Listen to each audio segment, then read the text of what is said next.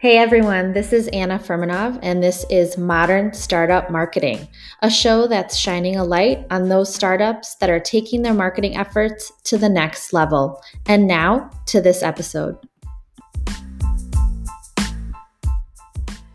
I'm so excited to have my friend and you know colleague at, at Kellogg uh, here on the uh, Startup Marketing Podcast. Gil Eyal. Um, he is the president and founder of HYPR, at, which is a New York based company started in 2013.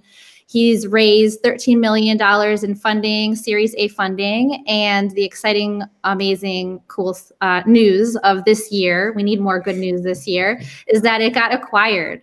Um, so there's so much, Gil, that I want to to you know to introduce you with. You're like the king of influencer marketing, I would say. If anybody's thinking about influencer marketing, they and they haven't talked to you, that is too bad for them um, because you basically know everything there is to know. So uh, we go back to, way back to um, our time in grad school, and I know that, uh, and you've just been such a great resource for when I was working in, in the startup world and I would call you up and say, Gil, I'm experiencing this challenge right now. What would you do in this situation? And you were such a such a big help. Um, so I'm so happy to have you on here. Thank you so much. It's so great to be on here. And, uh, you know, the feeling is mutual. Um, I feel like, you know, one of the biggest things out of business school is you meet people that um, not only have uh, end up having great careers that you can learn from and, and kind of lean on, but also just great people to be friends. And even if you see each other like once a year or once every five years, it feels like it was just the other day. That's right. Yeah, absolutely. So let's jump right in. Um, I've got some some things I know the folks that are listening to this will will want to cover related to to startups and um, and uh, the specific experiences that you've had in startup marketing. So first, let's start with um, give me your your pitch uh, about the about um, HYPR, something that a six year old can mm. understand. Um, yeah, who you're for, what problems you solve. Just a a quick pitch.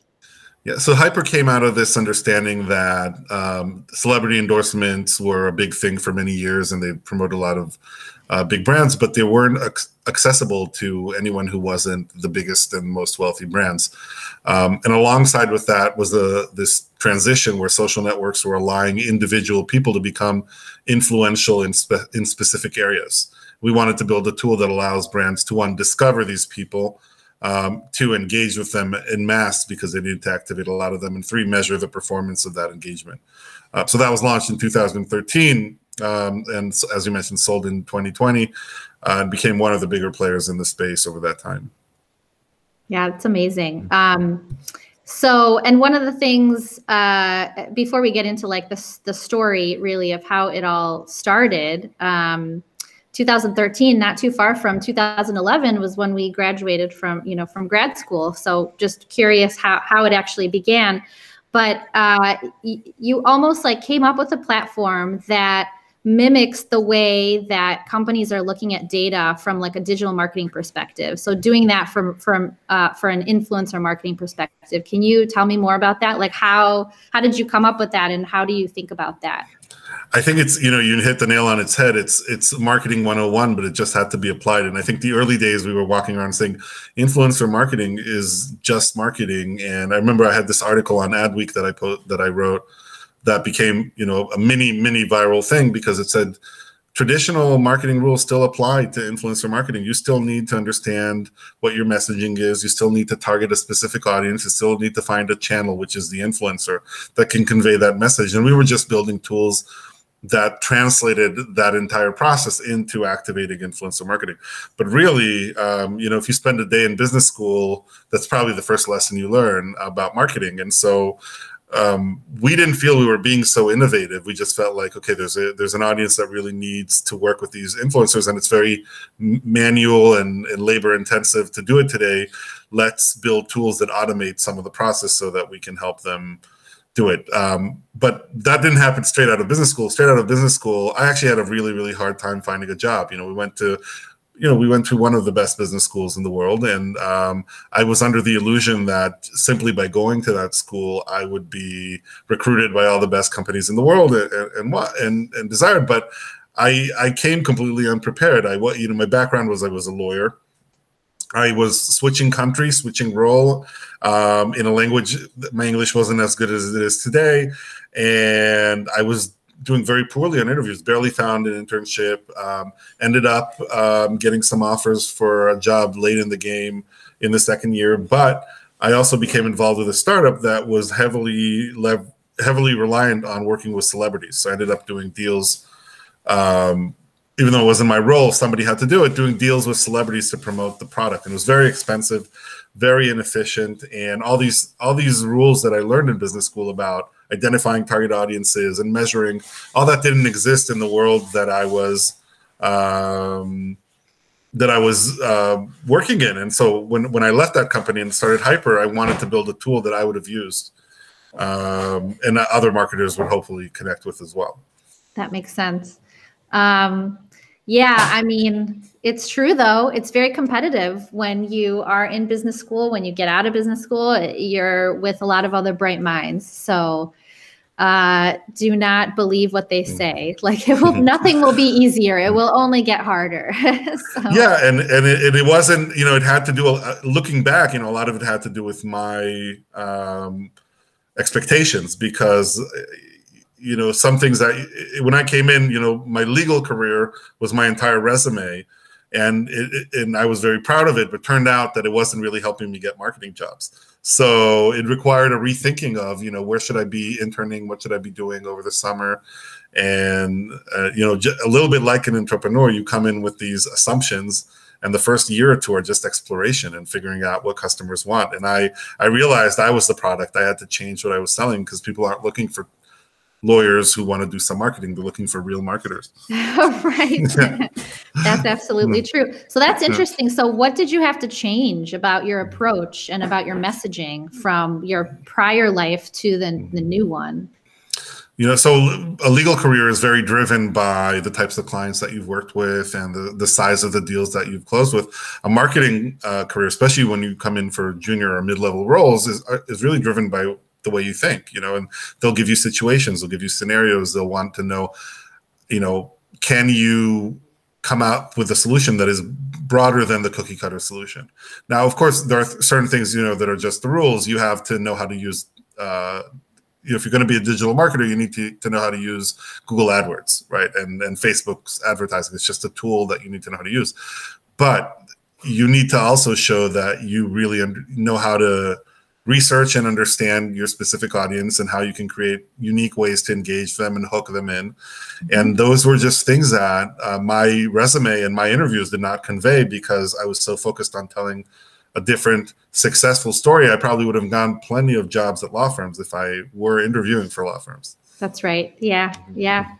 Um, I also had a switch in my career. Um, so I was going from consulting to into marketing and like I, you know, at first the brand management path. So I would have to agree with you that they I think if I kept going the consulting route, it would have been way easier. But I wanted to get out of that. I wanted to go the, the marketing route. So really proving that you can do it even though your background is in a different industry. That was a tough part that's very entrepreneurial. You know, people don't think of it that way because you're in business school, and it's it's in some ways is is the least entrepreneurial thing you could do because you're getting you know 150 thousand dollars in debt. That's um, right. but you you have to evolve, and as a startup, my my theory is when you invest in early stage startups or you work with early stage startups, the odds of them actually doing what they told you uh, by the time they exit, uh, you know, is very low simply because. Um, they're going to find out a lot of things that they they believe in but are not true. That's right. Yes uh, i just just to cover that part of the conversation i i talk to um, startups right now and work on stuff for them like their website and they're like well i don't know maybe we should tweak that maybe that's not the right way we should say it. And what i end up telling them is it's fine for now. It's not going to stay this way this is what it is now. This is your message now. This is your marketing collateral now. Trust me, it's going to change over and over and over. You're going to find new things. You need to be looking for those new things. You're not static. And that's the exciting part of marketing in, in the startup world. So tell me, how many people did you start with and kind of how did your team grow like from when the company started in 2013 and kind of talk me through like when you raised your first series of, of funding and how your team grew from from there so I, I was lucky. The company that I left, uh, the investors and I had a very good relationship. So when I started, they gave me some initial seed capital to start with, and I had uh, found a great guy to who was a technical person to join me on the team. It was just the two of us for really the first more than a year. Um, you know, we tried to get into Y Combinator, we didn't make it. We tried to make it into, you know, we, we, we tried to pitch investors left and right. We built this prototype that was kind of cool. Uh, we got a few customers who were willing to pay something for that prototype.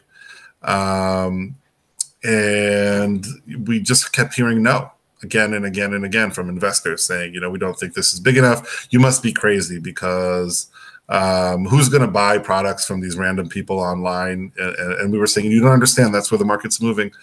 And we started asking ourselves, are we crazy ourselves? And we were lucky. You know, I, I think probably I was this probably would have been my last or second to last meeting before I gave up.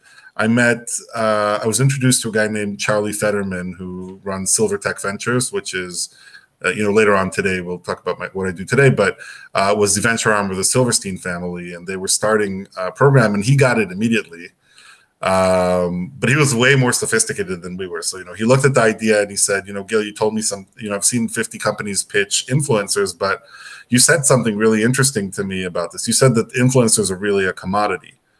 And that's interesting because most of the companies that I've met with, they want to get all the influencers to work with them and and get the best influencers so that they're better than the other companies. But what you're saying which is interesting is that you don't really care who the influencer is. You care who their audience is and you can find 50000 alternatives because of the technology you have. So he kind of he liked the concept and then he said the only problem is that you're you're saying that but you're running the other business. You know you're running the business everyone's running. So what's the what's the story? And i said yeah it's easier to do it that way. And he said you know it's like the joke about the guy who's who's, who's like looking for a coin and people say to him what are you doing? He said, I lost a coin, so I'm looking for it. And they said, why are you looking over here? He said, well, uh, uh did you lose it over here? He says, no, I lost it over there, but there's a, a street light over here. So it's much easier for me to look. And he said, if you know that, go focus on a business like that.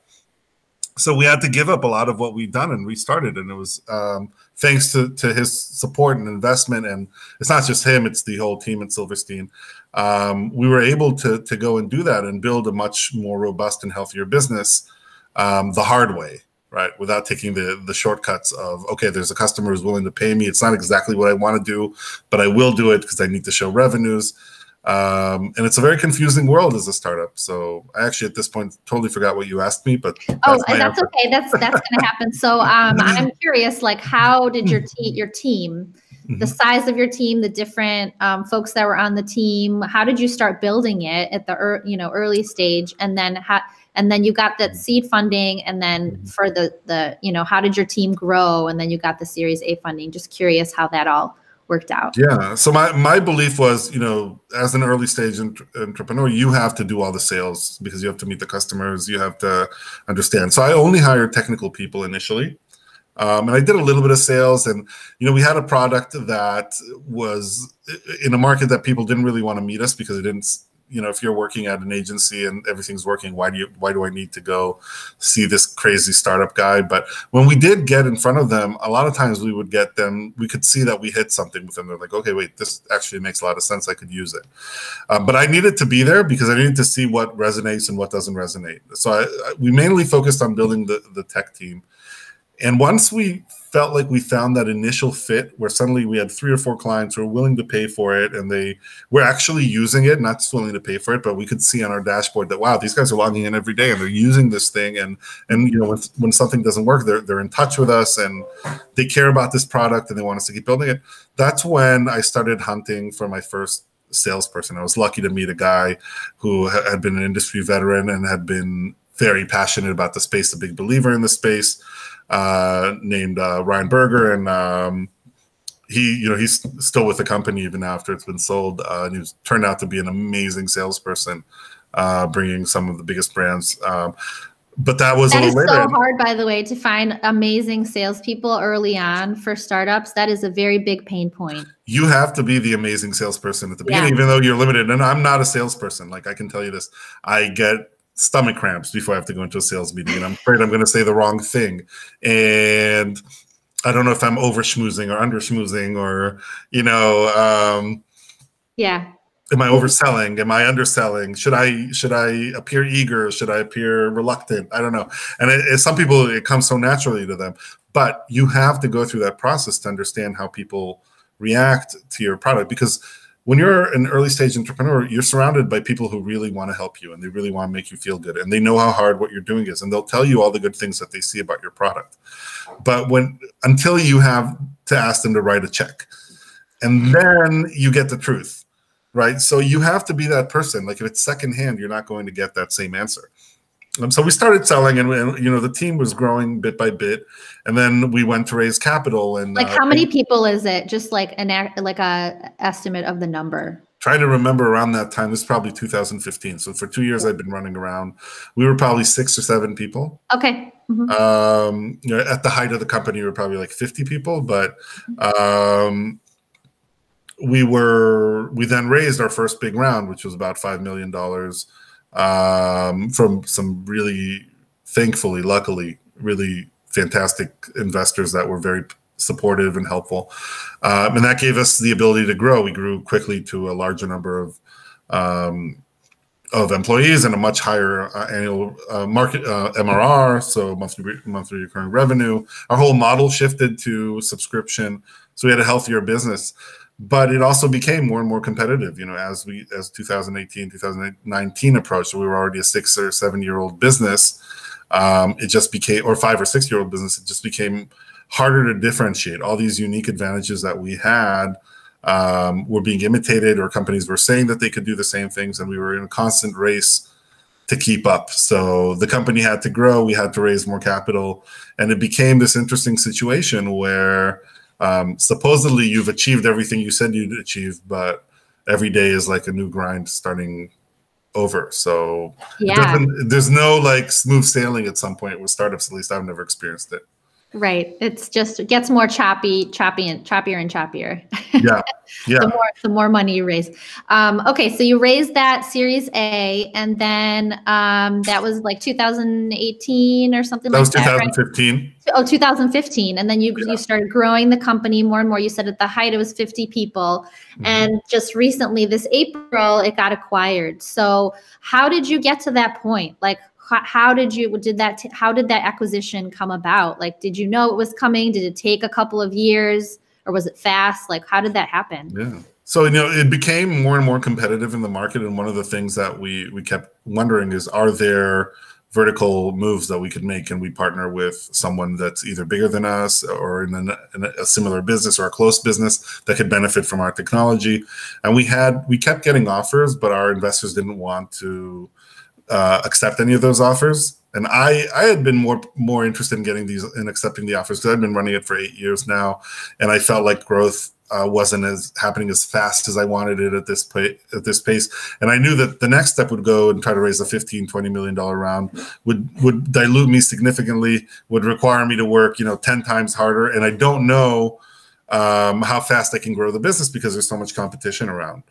Um, but our investors were completely no, no sale, no sale. And um, COVID came around and there was this like window of like maybe three weeks where people thought the world was going to end and they just need liqu- liquidity. So my investors were saying, you know what, maybe we should consider some of these offers, and I took that as all right, go go accept one of the offers. There was one um, specific offer that I really really liked the people, and I I felt like they could do something really really big with what we were doing. So that's the one I pursued, even though it wasn't the highest offer. Um, but it was kind of a structured deal where there was cash involved, but also um, the ability to own stock in the newly formed entity that they acquired. So um, I'm one of the few beneficiaries of uh, of COVID, you know, and, and unfortunately, I don't wish I wish COVID never come along, but it did have for us like that positive spin. Interesting. Okay, so there is some light this year for for folks, such Yeah. as yourself. Especially if they're working on vaccines or something like that. That's probably That's right. Yes. the height of their that's- career. That's right. That's right. Vaccines Um, and influencer marketing. That's pretty much yeah. That's pretty much it, really. Right. Right? Yeah, yeah. Like not not not food delivery and not not uh you know. That one's doing okay too, actually. I mean, at least if, if I look at my wallet, that that space is doing okay. Domino's is doing pretty well. Yeah, so yeah. we cannot we can't we can't deny that. Um great. So let's talk about marketing because this is uh you know the modern startup marketing podcast. So uh we have kind of talked more high level around the startup and your team and your growth and and then um, getting it acquired, which is super exciting. Um, what would you say was the the um, most recently? What was working really well for you in terms of marketing? Like what marketing channels? Um, and you could say influencer marketing because No, you I know it will. so well. but maybe there are other uh, channels that you want to talk about. Um, but yeah, go ahead. Well, you know, I think the the the interesting thing, I, I'm going to answer a little bit more broadly, but that I used to do this all the time. I would go to um, like agencies where the people were media buyers, and I would say to people like, and I would speak in front of them, and I would say, "Who's been on the internet today?" And everybody would raise their hand, and I'd say, "And who's seen an ad today on the internet?" And everybody would raise their hand, and then I'd say, "What was it for?" And nobody raises their hands. Nobody remembers the last ad. Do you remember the last ad you saw? No, I don't look at them. I don't we- click on them. I don't. Some pe- somebody does though. Apparently, right? There are people that click on them, and arguably, and we'll, we'll talk about that in a second. But but, but Yeah. the, the point is, you know, you sit in a room with people who spend millions of dollars on online advertising, and they don't remember the last ad that they saw. And if they do remember, it's typically one of two reasons. One is, or really one of three reasons. One is they got really annoyed. Like, how do they know that I am buying, you know, uh, cream to make my hair grow back? Right? Like, how does this advertiser know, and why am I seeing this? Um, that's one thing, and, and you're probably not going to buy the product because you're really annoyed at, at, at, at that. The second is, you know, wow, this is amazing. I wanted to go on vacation, and and and that hit the nail on its head. That happens occasionally, you know. And then the third is really like, okay, yeah, you know, that's an interesting product, but if you check, they'll remember that they saw the ad. They won't remember which brand or where to go or anything like that. So you have to retarget them a lot of times. But concurrently with that, we're seeing a tremendous growth in the investment in, in digital marketing. And so what we're seeing is, I think for the 2020 is the first time the U.S. has spent over 100 billion dollars on online marketing. The world has spent 400 billion dollars on ads that no one is seeing. And if you think about the reason, it's because so many people are spending ad, ads trying to mess with your mind. You know, the now it does work sometimes subconsciously. And that's where it doesn't really catch when I ask that question. Where you might be on there, you're like, oh, okay, cool. You'll click on it at that moment. Or Yes. you'll see it so many times it like gets engraved in your head. Or you see enough coffee ads that you go into Starbucks and you buy coffee. So it, it's not completely ineffective, but it's definitely less ineffective than than it used to be. And if you look at like say um, different pages on the web, like the you know Forbes homepage or, or one of those, you'll see and you, and you have an ad blocker on, you'll see maybe 20 or 30 items get removed by the ad blocker. And you have to wonder how did the page of like you know respectable publication get so many ads on it? Um, and who thinks that somebody can consume 20 or 30 ads in, in one bite and my, my guess is you know somebody had one ad on it and it was making this many dollars. And then it started converting not as well. So he said i'll throw in another ad.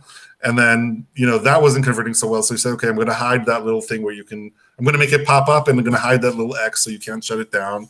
And i'm going to get engagement but you're getting this unhealthy engagement right? You're getting these people who are like okay how do i click on this? Or i click on but and Yeah. some of that converts into sales but as a brand it's really harmful to your your presence because a lot of people remember you negatively or like how did this brand know about me this way um so yeah, like I- visiting those articles, I, I can only read this much text because up here is the ad and over here and over here. And I'm like trying to get Right. away from and the it's like to slide up as you go and, and you're literally Oh. regardless you're not even on the page for the ads right? So so I, I mm-hmm. think those channels were very effective early on because they were very good at targeting. We were used to a world where it's very hard to track.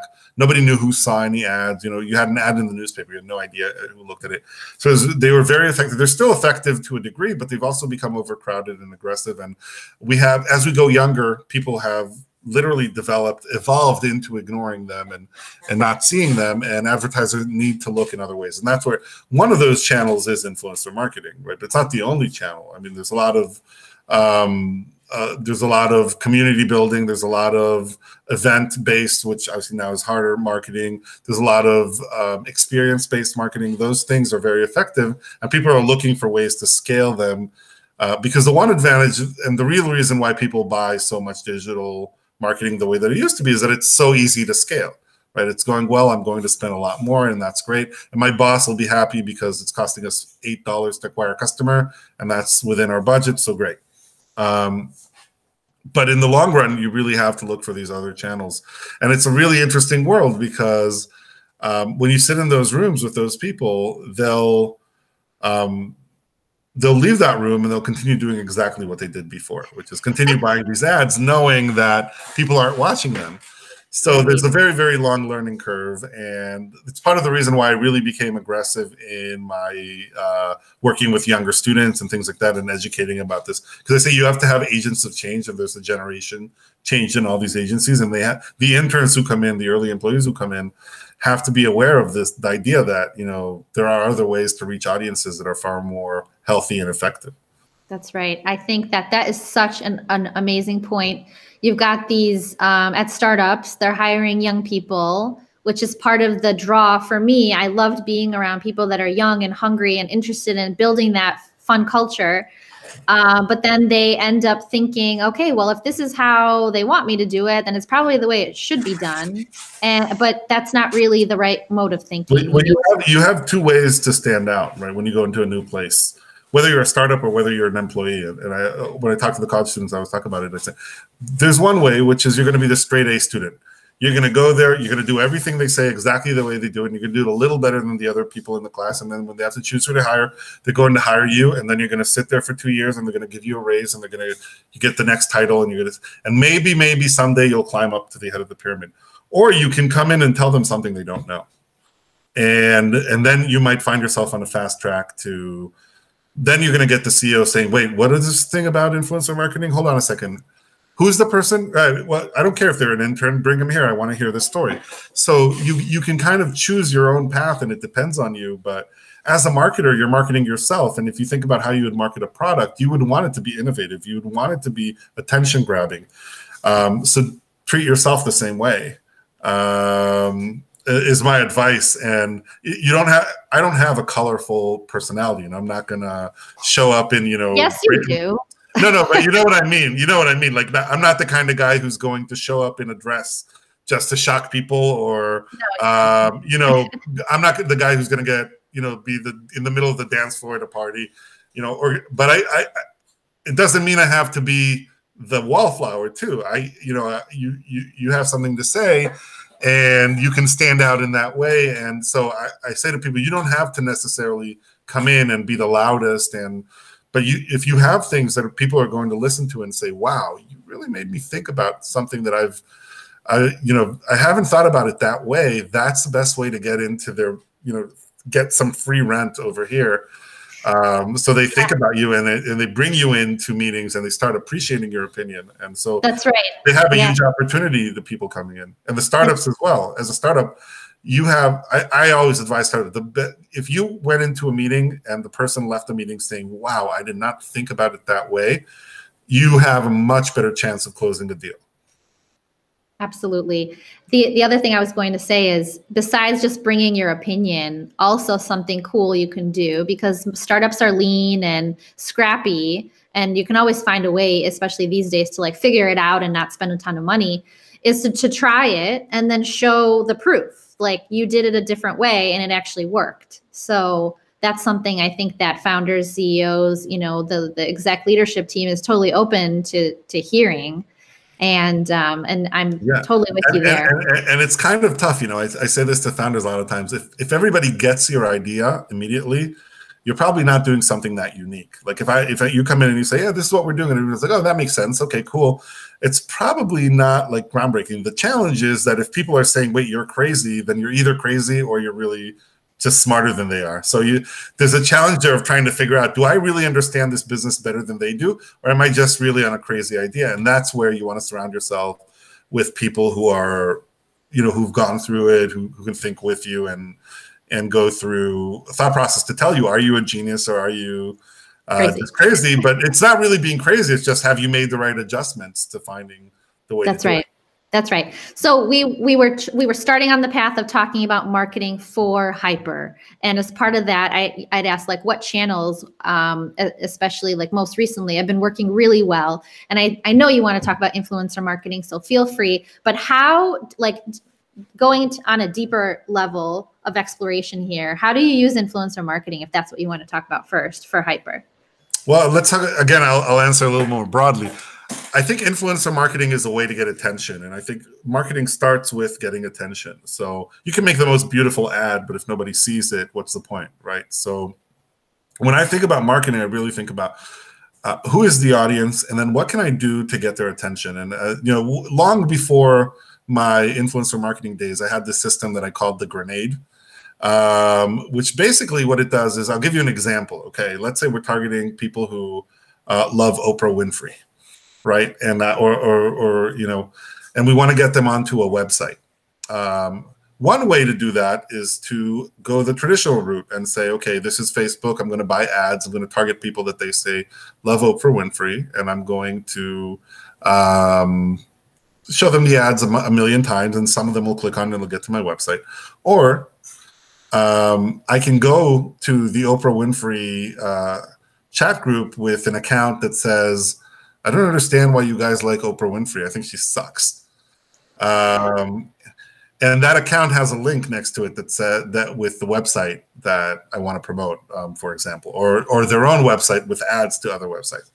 The result is immediately that I have a different, uh, you know, I create this negative feeling with them, but I'm also going to get them all to clear out of the room and see who is this guy who is saying that Oprah Winfrey sucks. So I can I drive traffic. And I always used to call it a grenade because you, you put in that message and you immediately see like motion to your website because people are like who's who's this person and why are they saying this and you know what's going on and so it's an it's a different funnel but influencer marketing in a way is an extension of the grenade right? Because um, the way people do influencer marketing which i think is not very effective is they'll say hi i'm uh, this influencer and i love this product hashtag ad which is not very effective. Uh, if you think about the way advertising is really effective it's when it's really believable and it makes sense. Mhm. so if I told you, you know, you could pick one of two things, you know, Britney Spears to promote Pepsi or Michael Jordan to promote uh, Nike shoes, um, most people would say, well, you know, I think Michael Jordan for Nike shoes because he can wear the shoes in a game, and if he's wearing them in a game,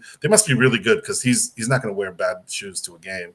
Um, and by the way, he's probably a pretty good expert on what shoes are really good for athletes because he's been one for 30 years. And while I do under, I do believe that Britney Spears likes Pepsi, um, she probably likes a lot she likes a lot of drinks. There's no real like correlation. So influencer marketing has to be ingrained into um, the advertiser. It has to be it has to make total sense. As a fan, you have to look at it and say, I'm not being sold to because of course this influencer would love that product. This is a product that's you know all about sustainability and environment. And this influencer, I've known them for 10 years. That's all they talk about. Or you know, this helps women with the other company we just saw, you know, they, it helps women with with um, hair loss after the age of uh, 40. And I know that the influencer that they're using, they're the spokespersons for that. They've always talked about it. They've shown, and not only that, they've they're showing me what's happened with them using the product. So it requires a much deeper integration. And I think, generally speaking, with with marketing, if you're doing it just by the book, you're you're not at this point. It's overcrowded you're just going to land in a very overcrowded space. So you have to always be thinking a, a step further or thinking about how you bring in an approach that um, creates a different level of attention. So what did we do with HYPR now is a deep secret. Um, you're not gonna. It's, I have never. I don't think I've ever told this story, but this is a true story of what we did. Um, so HYPR, what it would do initially, the initial very very basic product um, would scan uh, an influencer, would take a sample of their audience, and then it would analyze that audience, and it would say things like, um, "Okay, you're followed primarily by men or primarily by women. Uh, they're of this age group. They're you know located in these places, and um, they're um, I don't know, you know, they're on ten percent of them is fake." Know and and so this is an industry that up until that point people would buy based on followers say oh this person has a million followers. I'm very excited. And what we said is, we said, well, you know, here's Kim Kardashian, She's got 100 million followers, but only 70% are women. So you already lost 30 million followers. And then only 28% are in the US. So that's down to like, uh, you know, 20 million followers. And then her engagement rate is actually just 1%. So your post is going to be seen by 2 million followers or, you know, whatever the math is. And then, and then 10% are fake. right. And then, by the way, 10% or 50% are fake. Depends on, uh, by the way, in Kim Kardashian's case, it's not a good example because obviously she's very strong. Uh, but plenty of plenty of influencers.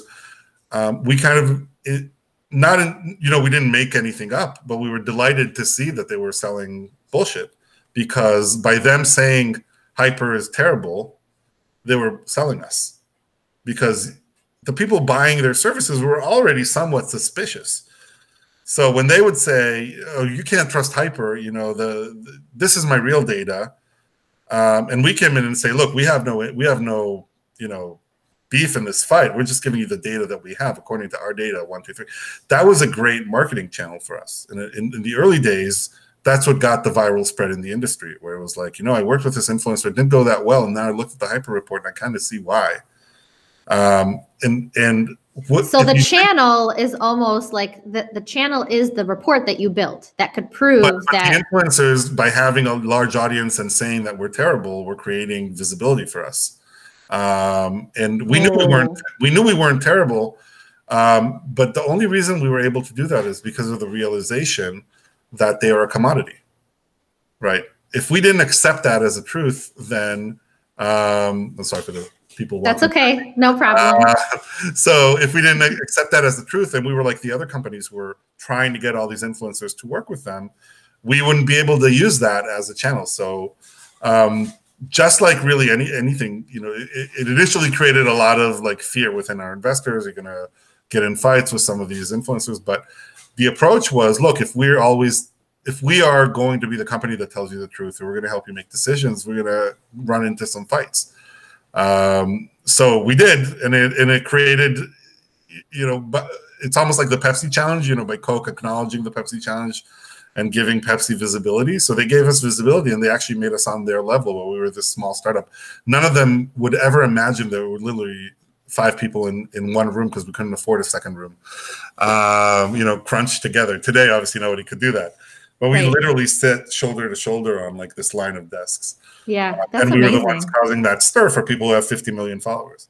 Yeah. So you almost you almost like you're like, oh, oh, this is great. They're creating this buzz for us, right? It's almost like the free PR with you disagreeing with them and they then calling you out and saying that this is this is not like why are you looking at HYPR? This is not a good company. They created that buzz and then people got interested. You always want to be a David versus Goliath. That's a great situation to be in. So find out who your Goliath is. If you're playing against Microsoft and you're and you can make them the bully, especially if they play along, which is even better, then great.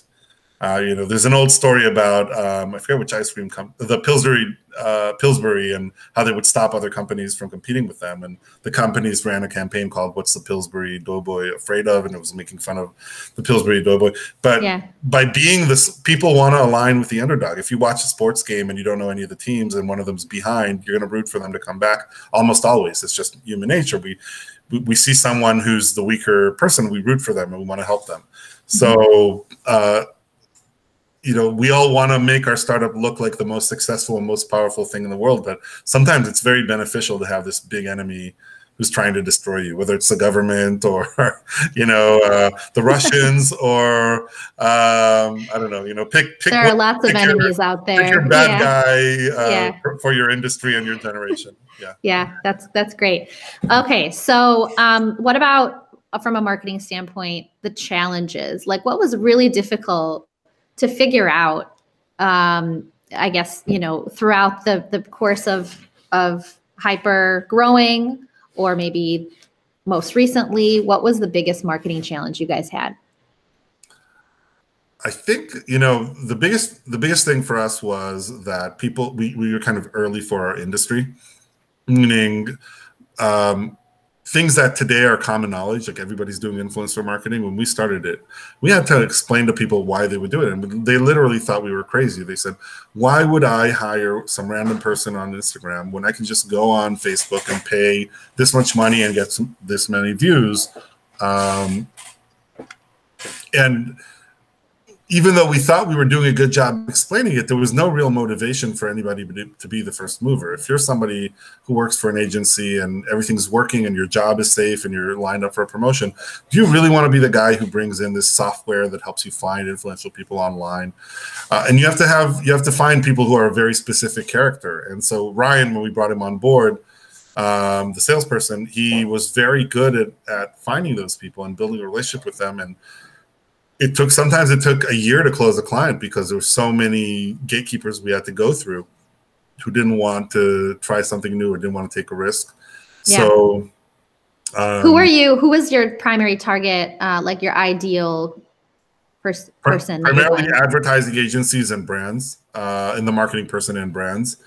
Um, the challenge was obviously with agencies, a lot of them were old school and they were happy with the way things were going. With brands, they didn't want to do it on their own. They wanted us to run the campaigns for them. So um, we had to make a decision to give up a lot of money by saying, no, we don't run campaigns. You have to learn how to use the system and run campaigns on your own. And we probably gave up millions of dollars in business, but I, I didn't have the people to run the campaigns. I could I could work 30 hours a day and I wouldn't be able to to do all of it. So yeah. So the million dollar question then is because I know a lot of startups that have come up with like ahead of our time ideas, right? And changing status quo. Um, how did you do it? How did you get them to uh, get interested in the idea, to see the pain points, to see a different like world that's opening up before their eyes? How did you how did you do it? Yeah, so you have to, and this this goes around to fundraising as well. But as a, if you're ahead of your time, whether that's that's the good scenario. A lot of times you're behind on your time, right? So the the good scenario is you're ahead, or you know if you're perfectly timed, great. But that's very rare. Um, if you're ahead of your time, that's probably the situation. You might be ahead of your time by, by a month, and you might be ahead of your time by 10 years. So, and we've seen this with driving cars, like all these companies that have technologies for driving cars, I, self-driving cars. I, you don't see them on the street. So, you have to flip the the bowl over, right? When you have investors who are all telling you, "Yeah, I'll join when somebody leads," or you know, let me know how it's going and I'll join. You have to create a situation where the train is leaving the station. And so the biggest thing that you have to do as a marketer when you're dealing with an industry that's refusing to catch up is make people feel like others are already doing this. So I, I, did a very aggressive, very, very aggressive social media campaign. We were spending an enormous amount of time and effort on PR um, and social media. Um, probably posted at least two, three interviews a month uh, in during those years. Um, if you Google them, a lot of them are still online. Spoke at conferences nonstop. And what I made sure to do was two things. One, I made sure to talk about how all the big names are using it. So when we signed a big name company, we would give them half off just so we could use their name. And we would talk about how their competitors are already doing this and what, you don't offer this? So we we shifted it away from let me introduce you to this new technology to you don't have this. You know that you know everybody else has this. Um, one in the converse and in the articles that I wrote, it talked about how this market this market is really suffering and and it's going to escape the people who don't play.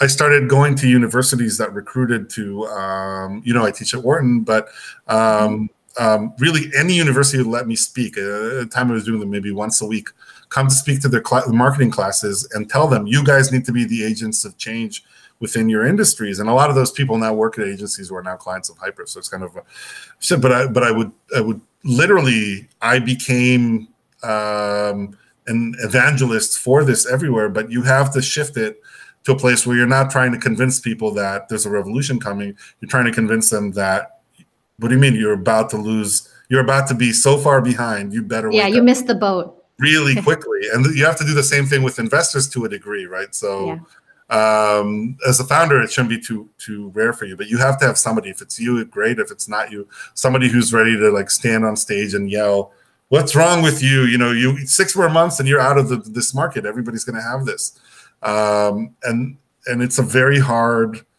um, thing to do sometimes. But no matter what market you're in, you have to convince them that uh, now's the time. If you don't, then they're always going to kick it, kick the can down the road.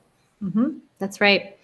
Um, awesome. Okay, so then my my question to you is like, what's your big aha marketing moment these past this past year? It's been a crazy year.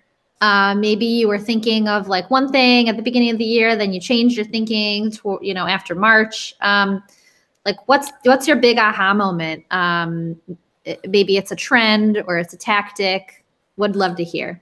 Yeah, I think you know, and so I I made an interesting thing. Once I sold the company, I joined Silverstein Properties to help them think about what the you know what the office, what the residence should look like. Tell tell, tell me more about Silverstein Properties because people listening might not know yeah. what that is, and yeah. yeah. So Silverstein Properties is one of the biggest uh, real estate companies in New York. It owns the World Trade Center, which is you know the, the big thing, but about forty million square feet square feet of of office space and residential buildings and you know, like any company, it's been affected by the challenges of one people moving out of New York, not not feeling comfortable coming back to the office, and really a whole slew of challenges that come out. Not not comfortable riding the the subway, and anything you can think of is is playing against real estate right now. Um, unless you, except for real estate in in you know green areas where nobody is sick, um, and so most of the companies in the space have reacted with what you would imagine, which is dropping prices, right? Either dropping prices or giving out really, really cheap concessions um, with this idea of that, okay, if we, you know, it's pretty simple, you know, the, the demand curve, you know, the supply and demand curve, we'll just go lower on the curve and we'll get people who are willing to pay less. Um, it's not a healthy strategy in real estate because, as you may know, there are laws that limit how much you can raise rent. So if somebody comes in at $2,000 instead of $3,000 a month, and you can only raise it by 2% every year, uh, you're stuck with that person for a long, long time. It's not like, okay, I'm going to give a discount right now and, and I'll do it. And the biggest um, thing I want, I, you know, I wanted to bring into the industry, and I think, you know, we're, we're looking at is, is the concept of value versus the concept of price, right? So yes, I'm aware right now that in New York City, there's an abundance of apartments and I could probably get more for my money. Um, now, I, as, somebody who can sell to you, can say to you, well, you know, I know you have three thousand dollars, but I'll I'll give this to you at twenty five hundred because I want to close you. Or I could say, you know what, three thousand dollars is also going to get you an apartment that otherwise would have cost thirty four hundred. And in your mind, you know, the value is the same. For me, I didn't have to drop prices. Or I could say, um, you know what, I'm going to give you. Here's something we're doing in our buildings. You know, it's not public yet, but about to release. Um, the pampered package. So you live in our buildings, you never have to clean. We'll send you a cleaner every week. We'll do your laundry every week. And by the way, here's five thousand dollars to a ghost kitchen. We can order food every night, so you never have to cook. Um, and that in alone, that would cost me similar to the concession, but but it, but it, but I don't have to give a concession. My price point stayed the same, and so I'm not affecting my long uh, term future. So um, part of it has to do with like how the positioning that you choose in marketing is so important. Um, if you look at industries like airlines and others where, where price is always the place where people go, and then you look at companies like Virgin, who's an exception in that airline, you see that there's always room to to think about it differently. Um, and even in real estate, which is like the, the, one of the most ancient, uh, uh, slow-moving industries in the world, there's probably a lot of opportunities to do that as well. So the same thing for your startup. Don't um, yes, you need somebody who knows how to run Google Ads. Yes, you know you need somebody who knows how to work with Outbrain or Taboola. But don't let that be the only thing that's running your startup. Like you need to stand out in a way that really creates attention and and um, if you it, it, it, doesn't have to come to you like right away you know that's what anna's for you know like sit with anna and, or sit with someone like me and say how do i really stand out and like just chuck ideas out there and 90% of them will be terrible but there might that might light a spark that then leads you into doing something special. Yeah. I think that's the fun part of being in marketing is thinking through the creative ideas of how to help uh, companies stand out and especially b2b where um, people fall back on like the traditional and the old ways of doing things and it doesn't have to be that way. It could be really fun. Um, so great more yeah. great. Uh, well we covered a lot of ground here. Um, and I know that. So I'd love to ask you some other stuff that uh, that we had um, highlighted here. So, um, if you were to create a podcast, what would you what would it be about? How, what would you want to talk about? I'd be curious to hear about that.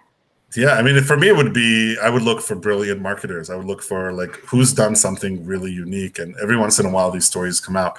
You know, even if you look at, say, you remember the Fyre Festival, which, uh, if you remember, was a yeah, festival with influencers, and everyone, you know, it was a complete failure, but the marketing was genius, and nobody gives the marketing the credit it deserves because the story enable, was so crazy and bad. but but nothing would enable such a huge failure if the marketing wasn't so great, you know. So what they did was really interesting, you know. Everybody they did the exact opposite, exact opposite of what you would think. They just had all these influencers post an orange square on their on their on their page. They didn't promote anything, but everybody was like, "What's this orange square?" And they're like, "Oh, it's a secret. We'll tell you in a week." That created so much buzz, and like an orange square is exact opposite of what any marketer would tell you to do. They would tell you you need a beautiful, colorful, blah blah blah video of what's going to happen, and it's the other way around and it's really really smart. So those kinds i would highlight those kinds of stories. I would talk to those kinds of marketers and i would say how did you come up with this idea and um, and what what brought you to that point? Now i'm way too lazy to do that so i'm never going to start that. So if anybody's listening wants to start that and have me come on as a guest every once in a while i'm happy to do that. Good to know good to know. You're also yeah. extremely busy so that that makes sense. Um, Let's see. Uh, you know, I'd love to hear just about your the family. Like, how's the family doing? How are the kids doing? How have you guys managed to to stay sane throughout this time and to continue to be productive and in some cases, like oh, maybe overly productive um, during this yeah. year? I think. I mean, for me, it's been amazing because I get to see the kids. Something that as a startup founder, you know, get, you you leave before they go to school and you come back like for bedtime because and not, even then you kind of ran out of the office just to make it for bedtime. And now you know we're, we're in the same place. And I was they'll disturb my phone calls. I'll find out that they've installed malware on my computer and all kinds of stuff. You know, trying to see their TV shows or whatever they want but for me, it's amazing. I mean, I, I grew up uh, with you know in a family that we spent a lot more time with our parents than we used to spend with our kids. So I don't know how I'm going to keep that going, but it's definitely something I want to keep investing in. And then you know, my wife and I work. You know, she has her desk. You don't see her, but she's like really just down the block, and we go into the office every once in a while, but um, mostly we stay home. So it's been uh, for me I mean, other than never seeing my parents and you know not being able to travel anywhere, there've been some positive like day to day sides for it. Awesome. Uh, which yeah. has been nice. Yeah. Well, Gil, this has been this has been great. I love catching up with you. I always have, and I Likewise. appreciate you coming on to the show and talking about your startup. And, and um, we we talked about some great nuggets. So I can't wait for the show to release and and for other folks to hear about it. So thank you again. I appreciate it.